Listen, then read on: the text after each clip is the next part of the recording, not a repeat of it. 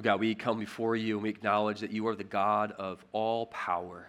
Lord, there is nothing too hard for you. Lord, we give you praise that it is impossible to exhaust all of your grace and, and your power. Um, Lord, we thank you and, and lift up the Lucas Savages uh, to you. Lord, thank you for new life. Lord, we acknowledge that, um, that you are the giver of life, the sustainer of life, and we give you praise for this precious little gift with Liam. Uh, Lord, thank you for a smooth delivery. Um, but Lord, we do pray uh, for healing for Tim. Uh, Lord, as he faces COVID now, and uh, Lord, just some complications uh, with seeing Liam and, and, Chloe, we just pray for wisdom. Uh, Lord, as they make decisions and, and discernment as well. Um, and Lord, just a hedge of protection over, over Chloe, Evie, and, and Liam. Uh, Lord, we also want to lift up uh, the Slossons with uh, Liz and her husband Derek, who uh, just uh, had successful triple bypass heart surgery this week. Um, Lord, thank you for your mercy. Thank you for uh, just beginning to heal him and for a successful surgery. we do pray for continued recovery, that you would restore health to him and give them grace during this time. Lord, we also pray for uh, Pastor Scott Dean of uh, Crossroads Church here in Fishers, who uh, found a, a, mass on his kidney this week. And uh, Lord, you know he's already faced uh, cancer in the past. We pray as they await biopsy results that you would comfort them, uh, sustain them. Lord, strengthen that church, Lord, during this time of uncertainty and show yourself strong, we pray. Um, God, we also look uh, to you as our teacher now, Lord, as we look at uh, 2 Peter chapter 1, verses 1 and 2. Lord, give us wisdom, give us insight. Uh, Lord, help us to uh, experience your grace uh, found in your word. We pray in Jesus' name. Amen.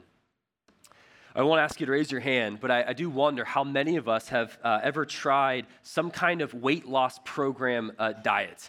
Uh, I know there are a lot of them. There have been a lot of them over the years, whether it's uh, Jenny Craig or Weight Watchers or Faster Way to Fat Loss or, you know, of course, the, the Daniel diet. Uh, I'm sure some of us, if not most of us, have tried some sort of program to develop healthier uh, eating habits.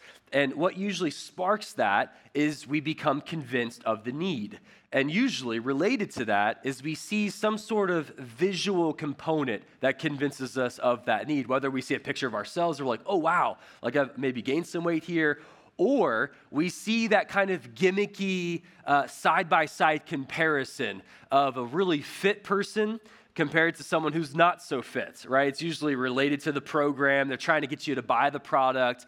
And the really fit person, it's such a, a, gimmick, but you know, the lighting is perfect. You know, the person has their shirt off, muscles are bulging everywhere, super flat stomach, and they're smiling and they're happy.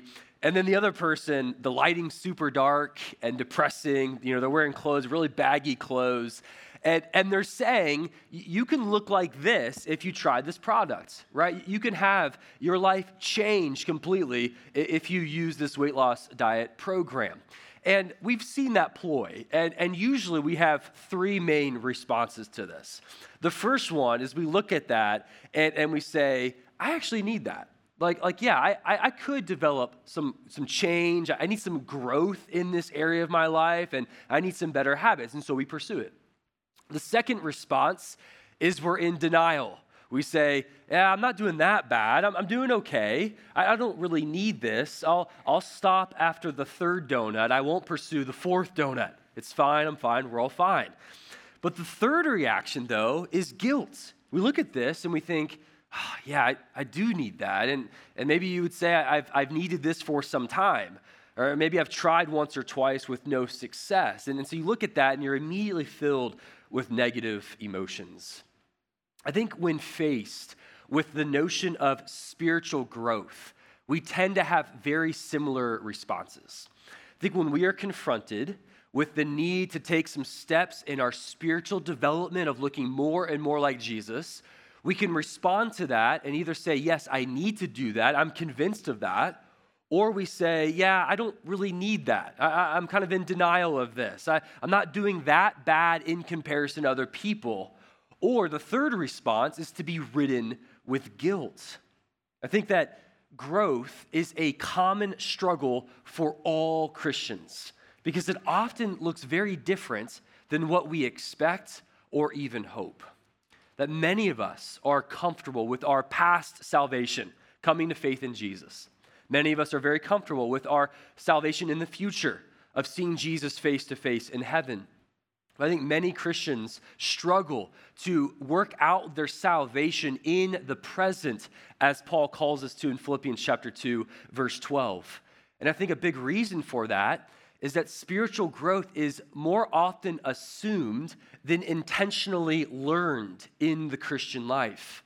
I think if some of us were really honest today, uh, you perhaps would even say, Yeah, I grew a lot spiritually early on in my relationship with the Lord, or, or maybe during a particular season of my life. But right now, and, and largely in my relationship with the Lord, I feel like I'm just maintaining.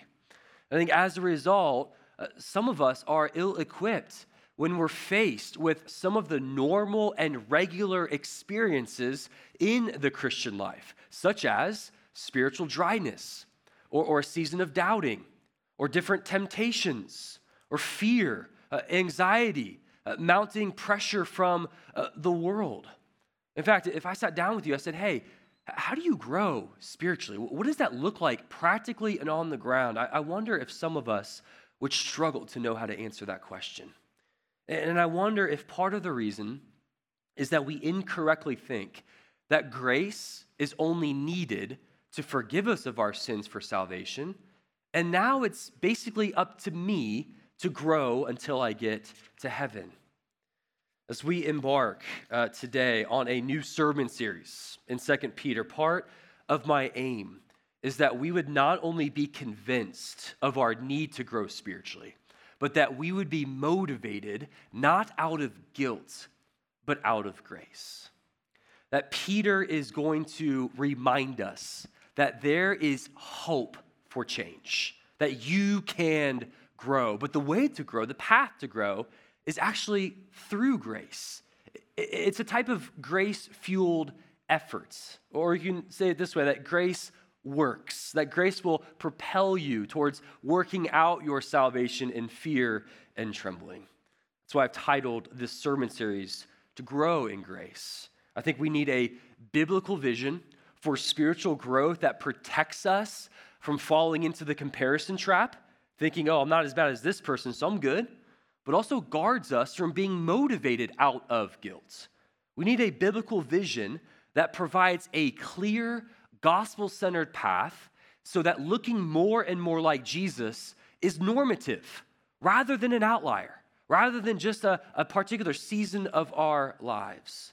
That we need a biblical understanding of growth that avoids behavior modification, just addressing the exterior, but we need one that is saturated in grace, motivated by grace, and empowered by grace. And Second Peter will teach us to do just that. So, this morning, we're going to look at these first uh, two verses uh, while also looking at the background of Second Peter. I'm going to lay a, a, foundation of sorts by looking at some of the key themes that we're going to be exposed to in these three chapters, as well as looking at the historical uh, context. So, jumping into the author here, Peter, uh, as verse 1 identifies, is the author of Second Peter. He calls himself a servant and an apostle of Jesus Christ. Peter, of course, uh, was one of the 12 disciples, and we know that he became a significant leader, if not the leader, in the early church. What's interesting about this letter and what we know about Peter's story throughout the Gospels is a lot of his own story, a lot of what he encountered comes out in this letter. Like what we know about Peter, the way that he's portrayed in the Gospels, is that he had really high highs and really low lows. Like this guy was bold, he was courageous, but he was also reckless and impulsive. And I think some of that and what he encountered with the Lord Jesus uh, shines through in this letter. And one thing to note about Peter and what he was going through when he wrote this is that he was sitting in a Roman prison waiting to die. It's just a matter of months before he will actually be executed uh, for being a follower of Jesus and a preacher of uh, the gospel. And although we don't know this for certain, um, what we're told historically is that they wanted to execute Peter the same way as Jesus. They wanted to crucify him. But before they did so, Peter said, I'm not worthy enough to be, to be um, put to death in the same way as my Lord and Savior Jesus Christ. And so they flipped him upside down to crucify him. And I think that's important as we kind of think about Peter and the condition that he's in and, and sensing that the end is near, as it provides a sense of urgency as we read this letter. See, Peter knew that his time was short, that death was imminent, according to chapter 1, verse 14. And so it, feels like every word, every page is just bleeding with urgency. Of, of course, I think we would say that every letter from a loved one matters, but imagine the increased urgency if you knew that that loved one was dying as they wrote that letter to you. That's what we have here uh, with Second Peter. This is a letter from a dying man. His last words, if you will, that's meant to have lasting impact. Now, another reason why I think this letter has a sense of urgency is due to the condition of the recipients. Chapter 3, verse 1 states that, that this second epistle that Peter uh, has, has written uh, has the same audience as First Peter. Now, the recipients of First Peter were those Christian exiles uh, who were persecuted and forced to be, become scattered all throughout uh, what would be Asia Minor, modern day Turkey now. You can um, see that if my laser will work, just under the, the Black Sea, uh, Pontus, Galatia, Cappadocia, th- that's the area where these Christians were. And what's interesting here is that these Christians are, are through persecution and through being scattered, we, we notice that the gospel is going forth that the gospel is spreading. That some of these other churches, like in Ephesus and Philippi and Corinth, were established, but the enemy doesn't want the gospel to, to be to, to, to spread. And yet, through the use of persecution, the gospel does just that. And so, First Peter was written, uh, of course, by Peter to help these believers experiencing persecution, trying to encourage them and give them a type of steadfastness. Second Peter is written for a different reason. Second Peter is primarily written uh, because of the pressure from within the church, not from outside the church. There were false teachers and false teaching going on uh, that was compromising uh, the gospel message. And so Peter is writing that. Now, more specifically, though, if you look at the second half of verse 1, Peter describes the recipients as those who have obtained a faith of equal standing with ours by the righteousness of our God and Savior Jesus Christ. Now, it's important to know that this word faith is used differently than how we typically talk about faith. When we talk about faith, we might use it as a synonym for trust or belief or maybe even a, a mental assent. That's not how Peter's using that word here. Uh, he, he's not even using this word as a way to, to say that this is a summary of doctrine. Peter's using this word here as a reference to the gospel, the gospel of Jesus Christ.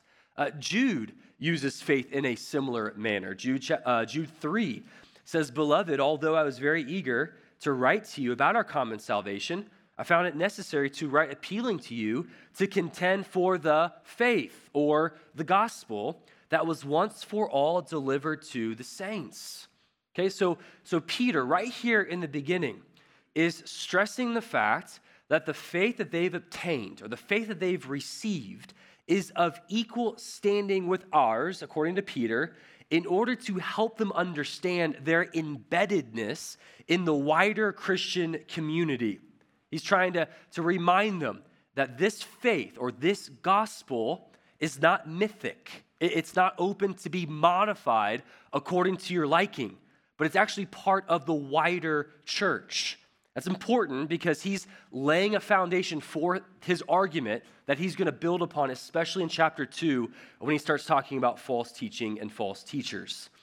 Now, the other thing to point out about verse 1 is notice that this faith or this gospel is obtained or received by the righteousness of Jesus Christ. Okay, so this faith, the good news of Jesus, is a gift. It is not earned through spiritual performance, it's not worked for uh, eh, by religious activity, and it is not deserved by moral living. It's a gift, but notice he doesn't say through Jesus' blood on the cross. He says that the gospel, this faith, is received or obtained through Jesus' righteousness. Isn't that interesting? He didn't talk about Jesus' blood, he talks about Jesus' righteousness. Now, why? Well, R.C. Sproul talks about the need for Jesus' righteousness this way. He says, Our Redeemer needed not only to die, but also to live a life of perfect obedience. The righteousness that he manifested could then be transferred to all who put their trust in him. Just as my sin is transferred to him on the cross when I trust in him, his righteousness is transferred into my account in the sight of God. So when I stand before God on the judgment day, God is going to see Jesus and his righteousness, which will be my cover.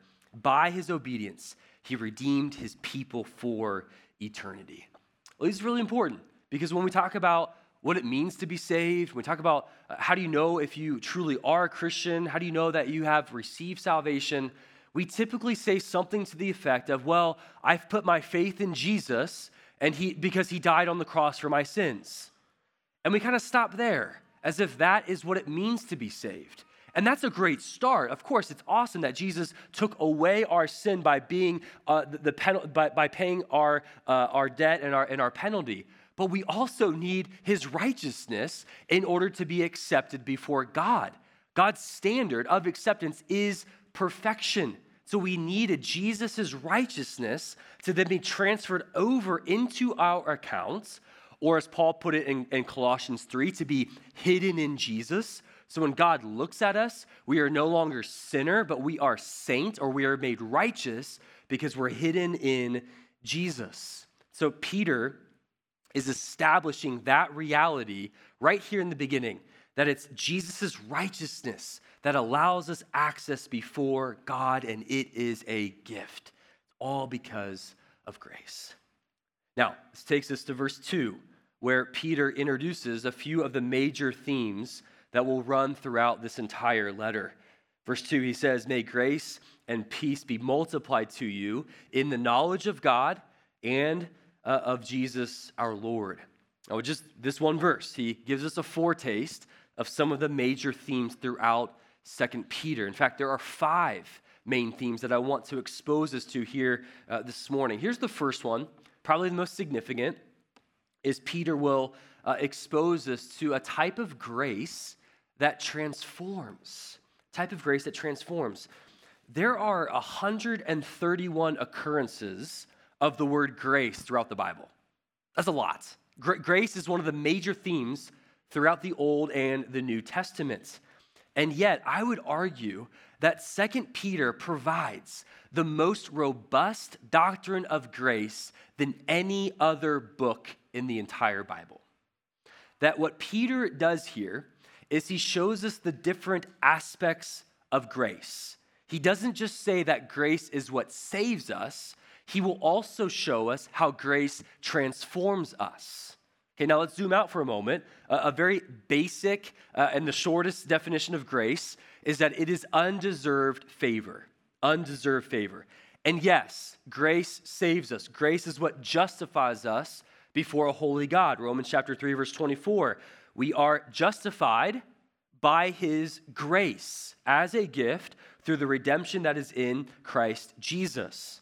Okay, so I don't want to minimize this aspect of grace. Grace is what inclines God to give gifts that are free and undeserved by sinners. It's a free gift.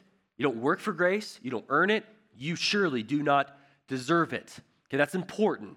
But this, this other aspect of, of, of grace that Peter exposes us to is that when grace invades your life, it brings about transformation.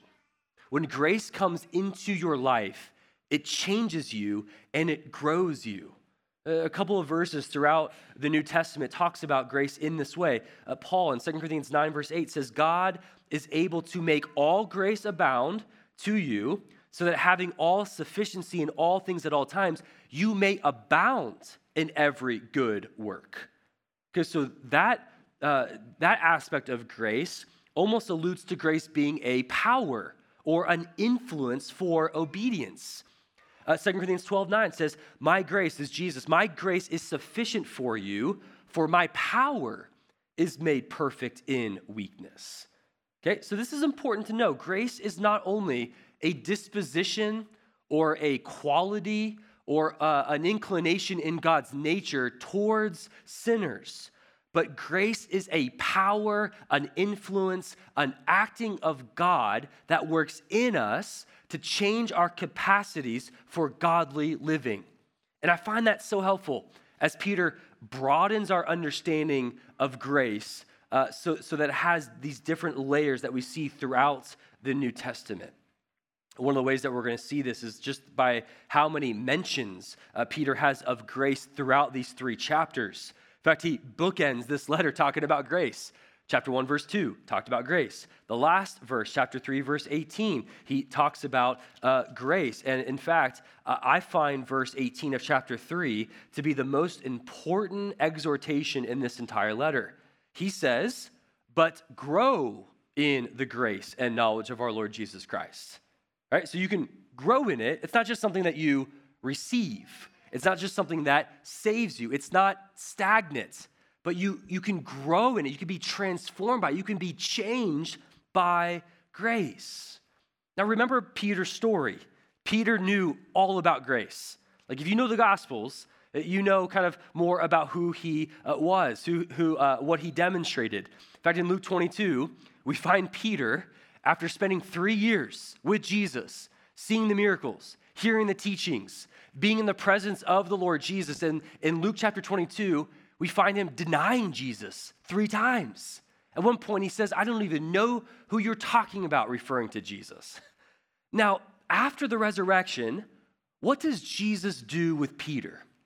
Does he shun Peter? Does he throw him out into the world and say, You're of no use? No. Jesus shows Peter grace, undeserved favor. He actually reinstates Peter in John chapter 21. He has that famous conversation over breakfast, you know, on the beach there, where perhaps because of the fact that Peter denied Jesus three times, Jesus asked Peter three times, Do you love me? Do you love me? Do you love me? Grace, undeserved favor. And of course, we know that Peter became a significant leader in the early church. Look, if you call yourself a Christian this morning, you've had that same encounter with grace.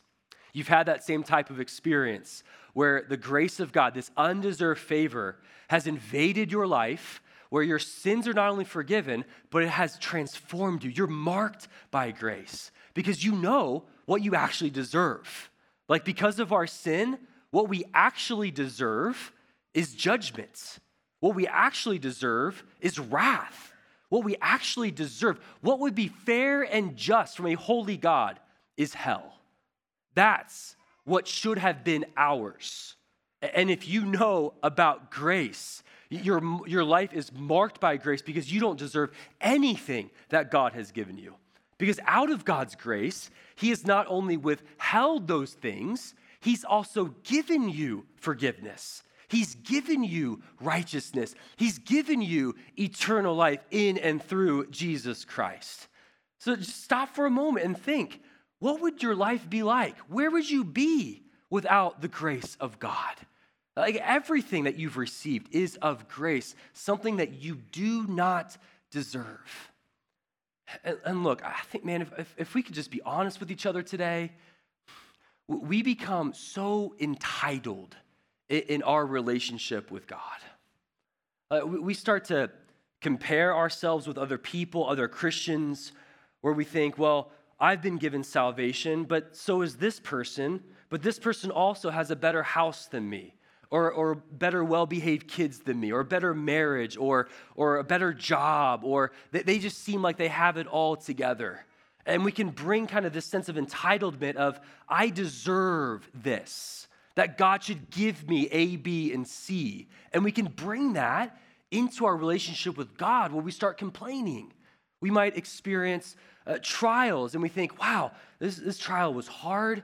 Well, this person has gone through a trial, so okay, this is okay.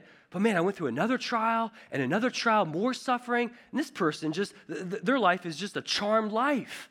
And we can think, man, this isn't fair. And we can bring that in our relationship with God. Look, church, nothing about our lives is fair. There's nothing about our relationship with God that is fair. We deserve hell. We deserve eternal condemnation. And yet, out of God's grace, He has shown us mercy in Jesus in order to save us and forgive us and give us eternal life in heaven with Him forever and ever. Everything beyond that is icing on the cake. Everything else is just extra, to be honest with you. And so, this, this aspect, this multi layered understanding of grace, should make us the most grateful and thankful people on the face of the planet.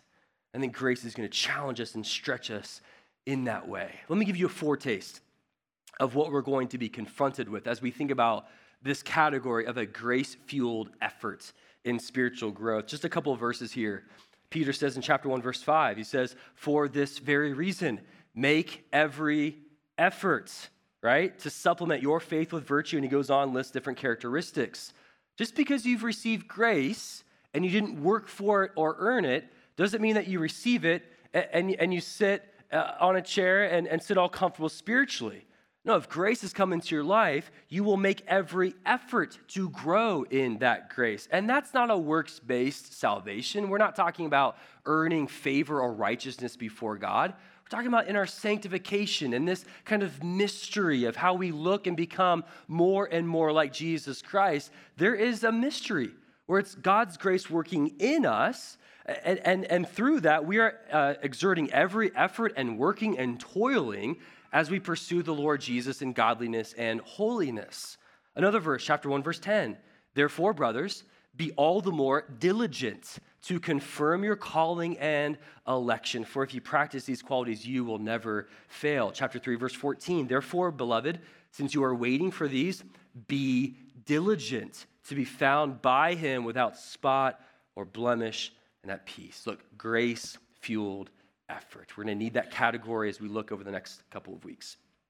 All right, second theme, key theme, I think is also important, is the centrality and the importance of the knowledge of God. The word knowledge appears some in some form 16 different times in three chapters. Okay, we're going to see that word over and over and over again. Why? Well, if we remember the context here, we remember that, that these believers have not only experienced pressure from outside the church in the form of persecution, they're experiencing pressure from within the church in the form of false teaching and false teachers. So, to meet this danger, Peter writes this letter, Second Peter, and he wants to warn and exhort them, chapter 3, verse 17 and 18. And what's so uh, encouraging and I think challenging is that Peter's primary solution to false teaching is knowledge according to true doctrine. Peter wants to establish, strengthen, and stabilize these Christians in the true knowledge of God. See, the apostles knew that after their death, the gospel message uh, would be challenged and even discarded by many. The gospel message would be uh, that, that people would dispute it and, and try to water it down, try to modify it. And so, what the churches needed the most was true knowledge of God that's found ultimately in God's word. I find this so helpful for us today, even practical, relevant. As we look around in our culture today, it's not hard to see that people are searching People are longing for answers, for knowledge, for truth, and for direction. And what's so interesting about that is we live in an age in which relativism runs rampant. This idea where truth is whatever it means to you, that you can have your truth and I can have my truth, and if they contradict one another, well, it doesn't matter as long as you're being true to yourself, whatever that means. Right? That's the default mindset as we think about the culture that we're living in. And yet, what we have, church, we have strong confidence, a sure confidence in God's word about having objective truth, real knowledge about God, because it's not found within us, it's found in the author of truth, who is God Himself. So I find this point here that's going to be stressed so practical for us that as we're interacting with neighbors and coworkers and friends, as they're longing for direction in life and truth and knowledge, we have a reliable footing. We have a sure foundation that can keep us from stumbling, that can keep us from, from confusion. Our, our culture is so confused about so many things. And yet we have clarity, we have direction. The word is a lamp unto our feet that we can rely upon. And we will be challenged throughout these three chapters from various angles to put our feet upon the solid ground. In fact, this is how uh, Peter put it, just a couple of verses related to that point. Chapter 1, verse 12. Therefore, I intend always to remind you of these qualities, though you know them and are established in the truth that you have. Chapter 3, verse 17. You, therefore, beloved, knowing this beforehand, take care that you are not carried away uh, with the air of lawless people and lose your own stability. Chapter 2, verse 14. This is uh, talking about false teachers, false teaching. It says, They have eyes full of adultery, insatiable for sin. They entice unsteady souls. Right? So, look, Peter is writing this letter so we will not lose our own stability, but will find strength and a sure footing in the true knowledge of God. So needed in a culture where there's sinking sand and confusion all around us. Well, that naturally leads us to the, the third main theme that's connected to that, and that is uh, devotion to uh, the scriptures. There are two significant passages in this letter that deals specifically with the authority and the sufficiency of God's word. Chapter 1, verses 16 to 19, and chapter 3, verses 15 through 16. Those are really key verses as they shape uh, our understanding of how to even view the scriptures. So helpful when you find the scriptures that talk about the scriptures to give us a, a doctrine and an understanding of God's word. But Peter will call us to renew our confidence in the God of Scriptures by reminding us of the inerrancy of God's Word. God's Word's trustworthy, but it's also sufficient. And yet, at the same time, Peter will encourage us about what he talks about in relationship to the Scriptures. Chapter 3, verses 15 and 16, he says, just as our beloved brother Paul, okay, so the Apostle Paul, who's written many letters in the New Testament, also wrote to you according to the wisdom given him, as he does in all his letters when he speaks in them of these matters. There are some things in them that are hard to understand, he says. Now, when you read that, you kind of laugh out loud. Peter's talking about Paul's writings being hard to understand. And we all say amen if you've ever read Romans, especially Romans 9 through 11. It kind of makes your head explode. This is encouraging here. And notice the tension that Peter is trying to manage here. That on one hand, he wants us to believe and understand that God's word is authoritative. It's true, it's inerrant, uh, it's sufficient. But at the same time, it's hard to understand. It's complicated, it's deep. There's some things in here that are really hard to grasp. And look, I think we need both. We need confidence, but we need humility as we approach God's word. That, that this isn't something that's just kind of easy to, to digest and easy to understand. And what Peter demonstrates for us is that when we have both, it creates a, a type of humility, a type of dependency, a, a thirstiness for God's word as we rely on the Spirit of God to reveal the Word of God. Look, if you have one without the other, the confidence and humility, it's going to lead you into a type of prideful arrogance in regard to God's word, or it'll lead you to being unstable, a type of a wishy washy Christianity, if you will. So we need both, and Peter demonstrates and calls us to holding on to both. Well, that leads us to the fourth uh, major theme. I've already alluded to it. Peter is going to train us in how to identify the danger of false teachers and false teaching. Again, Peter is writing because of the pressure from within that these churches are faced with. And Peter will rebuke, he will warn, and he will correct false teaching. There is no other place in all of the scriptures in which you'll find stronger language against false teaching and false teachers. Peter will share insights in how to identify uh, the arrival of false teaching, how to identify the character of false teachers, and then even to remind us of the future judgment of false teachers. Peter actually calls them false teachers because they've tried to bring heresies of destruction into congregations uh, through the use of deceptive means. And at the heart of their heresy is, is twofold. What these false teachers were, uh, were kind of attacking is the second coming of Jesus and then the judgment of God. So they're coming in and they're teaching these churches uh, Jesus isn't coming back. He's not going to bring the new heavens and the new earth. And furthermore, you're not going to be held responsible or held accountable for how you live your life. There's no judgment of God. And so they're kind of pressing in on those two matters. And of course, it's not hard for us to imagine how that leads into immorality. If you're being taught, hey, you're not going to stand before a holy God and give an account, and if you're being taught that Jesus isn't coming back, that leads to a type of you only live once type of a lifestyle. Just live it up. Like, like this is all that we have. Why not pursue immorality? That's what was being taught here in these churches. And so Peter is calling them to a true knowledge and to sound doctrine related to those two aspects within uh, the Christian life.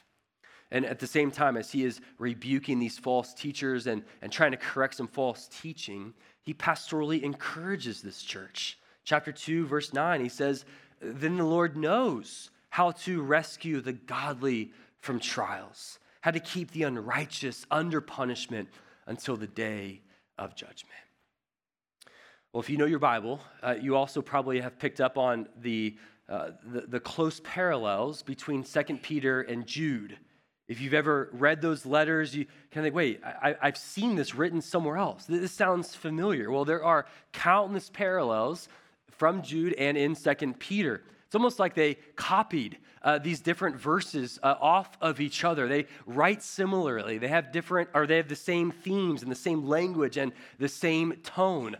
Uh, they're both addressing false teaching and false teachers. And we've got two epistles in the New Testament who are basically addressing the same issue. Now, why? Why did the Spirit of God find it a necessity to address false teaching and false doctrine? It's because of, of, the work of Satan, of enemy, who, who's trying to, to not only sow discord among the brethren, but he's trying to bring confusion about the gospel message and what sound doctrine is. Like he knows, and we need to be reminded that it only takes one generation for Christianity to become extinct.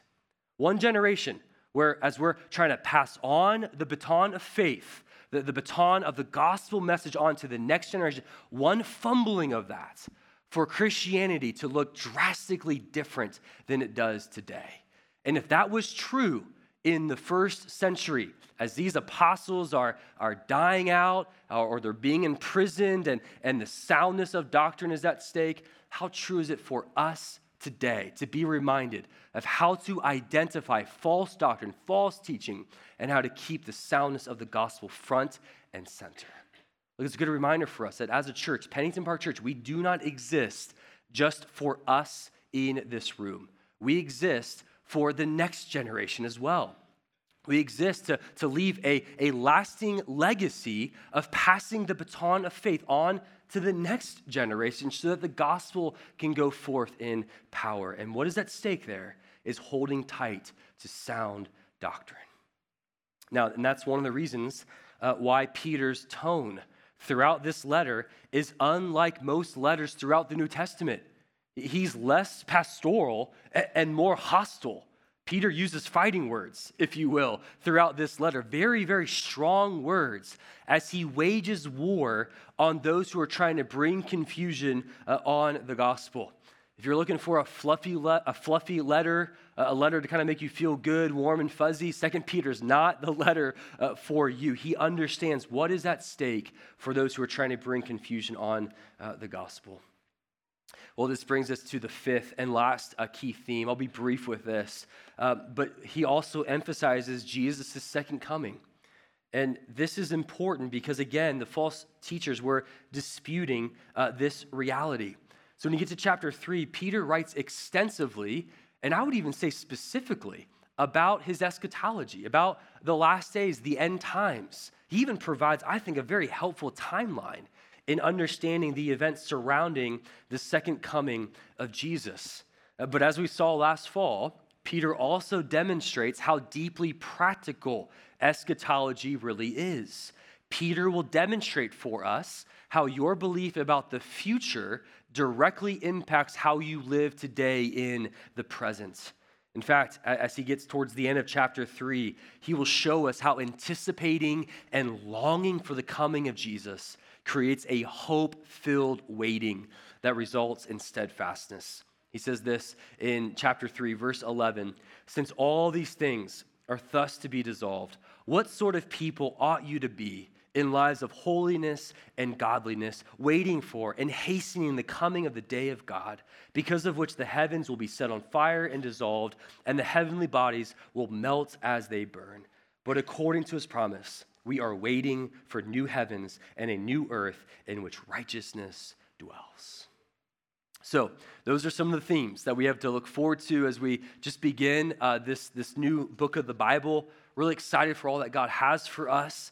And before we close, I just wanted to provide for us and lay before you three brief challenges uh, over the next 12 weeks. The, the first one that I would challenge you with is every week to set aside 10 minutes and read Second Peter in its entirety okay? It'll only take you 10 minutes. If you're an average reader, 10 minutes to read three chapters of the Bible. You can do it as you're preparing even for Sunday morning. This will help you immensely to see how these themes are connected and related to one another. And in fact, this is how it would have worked in the early church. As Peter uh, wrote Second Peter to these churches, they would have stood up and read the letter in its entirety. And so to do that on a weekly basis, I think will help and aid us in our journey throughout Second Peter. Okay, the second challenge I have for us is for us to memorize chapter 1, verses 3 through 11. We are going to do this as a church. That's roughly one verse per week as we spend 12 weeks on Second Peter. Okay, so our assignment for next Sunday is to memorize chapter 1, verse 3. And what we're going to do is that I'm just going to call on random people to, I'm just kidding, I won't do that. That'll help with our growth issue, right? No, but, but come ready, come, you know, prepare to, to be able to recite that. We'll probably do that as a church as we begin our time each week. Uh, there's nothing like hiding God's word in our hearts as we memorize the scriptures uh, together. And that's a really important section. Related to that section in uh, 2 Peter, the third challenge is I would ask you to press into your accountability. If you have an accountability partner, spouse, a friend, a small group, I'm going to ask you uh, for you to demonstrate humility and to go to them and to allow them to inspect your life in relationship to the nine virtues listed in chapter 1, verses 3 through 11. As Peter calls us to add and to develop those nine virtues, we have to acknowledge the fact that we all have blind spots. We all have areas of our life that we can't see, and so we need the accountability of other brothers and sisters in the Lord to be able to point out those things and for us to ask, hey, how am I doing with steadfastness? How am I doing with brotherly affection? And just to sit and receive what they have to say for you so we can grow as we think about a type of grace, uh, a fueled effort. Okay, so I'm excited. I can't wait to dive in. But just to remember, our aim here is to grow in grace. Just like those Weight Watcher programs, to see the need to grow, right? To see the need to develop spiritually, but not motivated out of guilt, motivated out of grace. That out of God's grace, we might look more and more like Jesus, not because of our own willpower, but because we are growing in a way that's saturated and motivated and empowered by His grace. Let's pray together. Lord, we give you praise and thanks for your word. God, we love your word. We desire it, we thirst for it. It is like honey to our lips. Lord, it leads us to life and joy and fullness in you. God, thank you that it is alive and active, that it's sharp, that it pierces us and convicts us. So, God, I pray as we embark on this 12 uh, week study in 2 Peter, that you would conform your people to the image of Jesus. God, that each week we would look more and more like Jesus as you, through your word and your spirit, chisel and break off pieces of sin that are part of our lives. So, Lord, go before us as a church. Help us, Lord, to grow in grace. We pray in Christ's name. Amen.